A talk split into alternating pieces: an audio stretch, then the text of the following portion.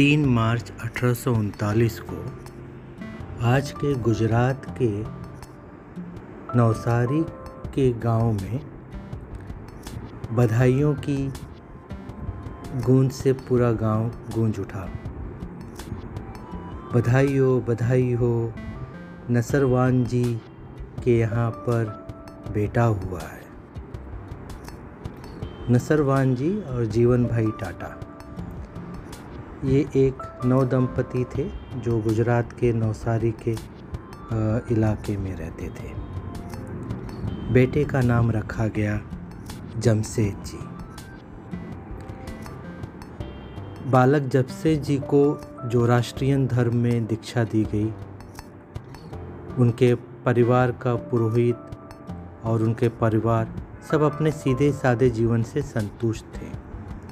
बचपन में ही जमशेद जी को हुमट, हुखट हुशवट अर्थात अच्छे विचार, अच्छी बातें और अच्छे कर्म करने की शिक्षा दी गई। जमशेद जी के पिता नसरवान जी एक बहुत ही महत्वाकांक्षी युवक थे। नसरवान जी अपने पिता के साथ मुंबई आ गए थे। और वहाँ पर उनके साथ व्यापार के तरीके सीखने लगे। धीरे धीरे उन्होंने वज़न का पैसों का हिसाब लगाना उसका इस, प्लानिंग करना ये सब अच्छा करने लगे। उन्होंने कुछ पैसे बचाए और उससे खुद का अपना व्यापार शुरू कर दिया। जमशेद जी जब तेरह साल के हो गए तब तक नसरवान जी का व्यापार बढ़ने लगा तो उन्होंने जमशेद जी को भी मुंबई बुला लिया। पर उन्होंने कहा कि तुम पढ़ाई पे ध्यान दो, उसमें प्रगति करो। चूँकि जमशेद जी पढ़ने में अच्छे थे तो उन्होंने उससे पढ़ाने के लिए घर पे ट्यूशन या शिक्षक लगा दिया। जमशेद जी गणित में अच्छे थे अठारह सौ तिरपन में जमशेद जी ने मुंबई के एल्फिस्टन कॉलेज में दाखिला ले लिया। चूँकि वो मेघावी छात्र थे, होशियार थे तो इंस्टीट्यूट ने उनकी फ़ीस माफ़ कर दी। वहाँ पर उन्हें टीचरों से ये मौका मिला कि कॉलेज की पढ़ाई से ज्ञान नहीं मिलता है, वो सिर्फ़ उतना नहीं, बल्कि अपने मन को खुले रखना चाहिए।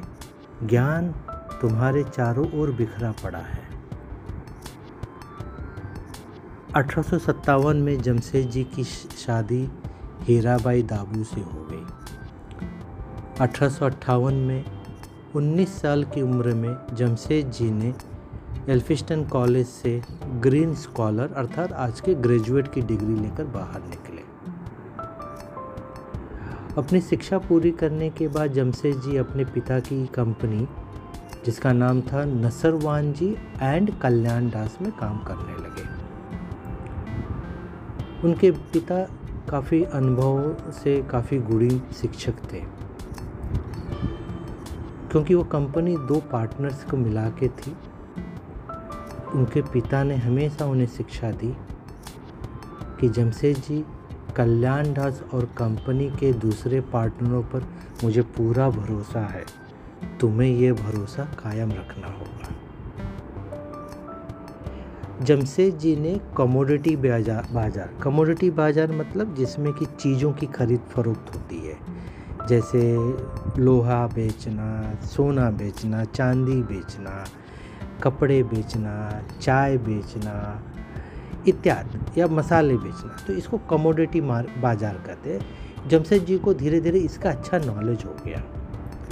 तो अठारह सौ उनसठ में जमशेद जी दिसंबर में, अठारह सौ उनसठ में वो हांगकांग में उन्होंने अपनी एक नई ब्रांच खोल ली, जिसका नाम उन्होंने रखा जमशेद जी और आरदेशीर।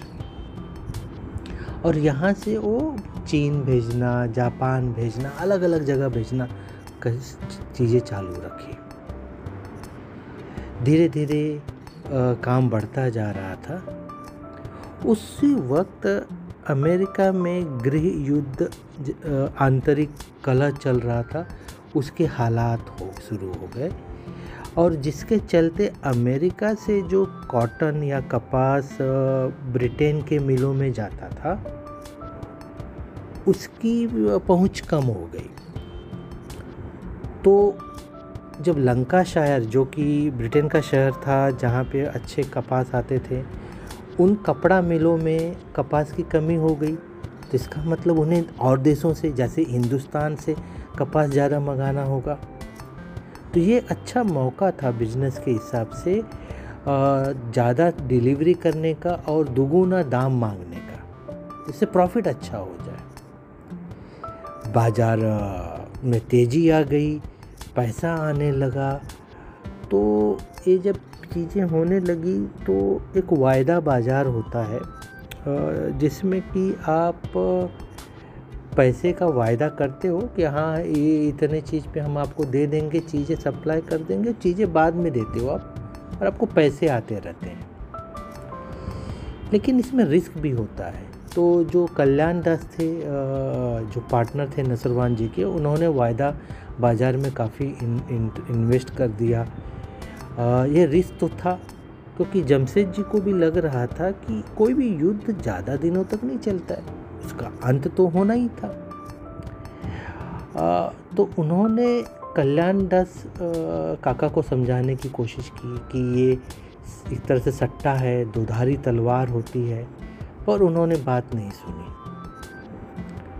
अठारह में अमेरिका का गृह युद्ध ख़त्म हो गया। और अचानक ये जो मार्केट में तेज़ी आई थी, वो अचानक लुढ़क गया। अमेरिका से कपास आना शुरू हो गया तो हिंदुस्तानी कपास की डिमांड कम हो गई। और इसका असर नुसरवान जी की कंपनी पर भी हुआ। कल्याण दास ने कहा, हमसे गलती हो गई, हमने आपकी बात नहीं सुनी। हम बर्बाद हो गए। पर नसरवान जी एक अलग किस्म के आदमी थे। उन्होंने कहा, बर्बाद कंपनी हुई है, हम बर्बाद नहीं हुए नुसरमान जी ने अपनी तीन मंजिला हवेली, दूसरी बाकी जो उनके पास संपत्तियाँ थी, बेच दी और एक किराए के घर में रहने लगे। और वो जो पैसा मिला बेच करके, उससे उन्होंने जिससे कर्जा लिया था, सभी को लौटा दिया। इससे लेनदारों में एक उनका साख बन गई। उन्होंने बोला, मानना पड़ेगा नसरवान जी कि आप बात के धनी हो। और नसरवान जी की संपत्ति तो चली गई, पर साख नहीं गई। उन्होंने ये सीख जमशेद जी को दी कि जमशेद जी व्यापार की असली बुनियाद साख में होती है। धंधा डूब जाए, बिज़नेस में नुकसान हो जाए, समझो कुछ नहीं हुआ है। अगर आपकी साख है तो आप वापस से उस बिज़नेस को स्टार्ट कर सकते हो।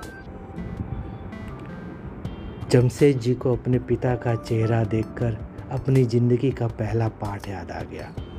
हुमट हुखट हुसठ अर्थात अच्छी आदतें, अच्छी बातें, अच्छे विचार और अच्छे कर्म आदमी को कभी नहीं डुबा सकते।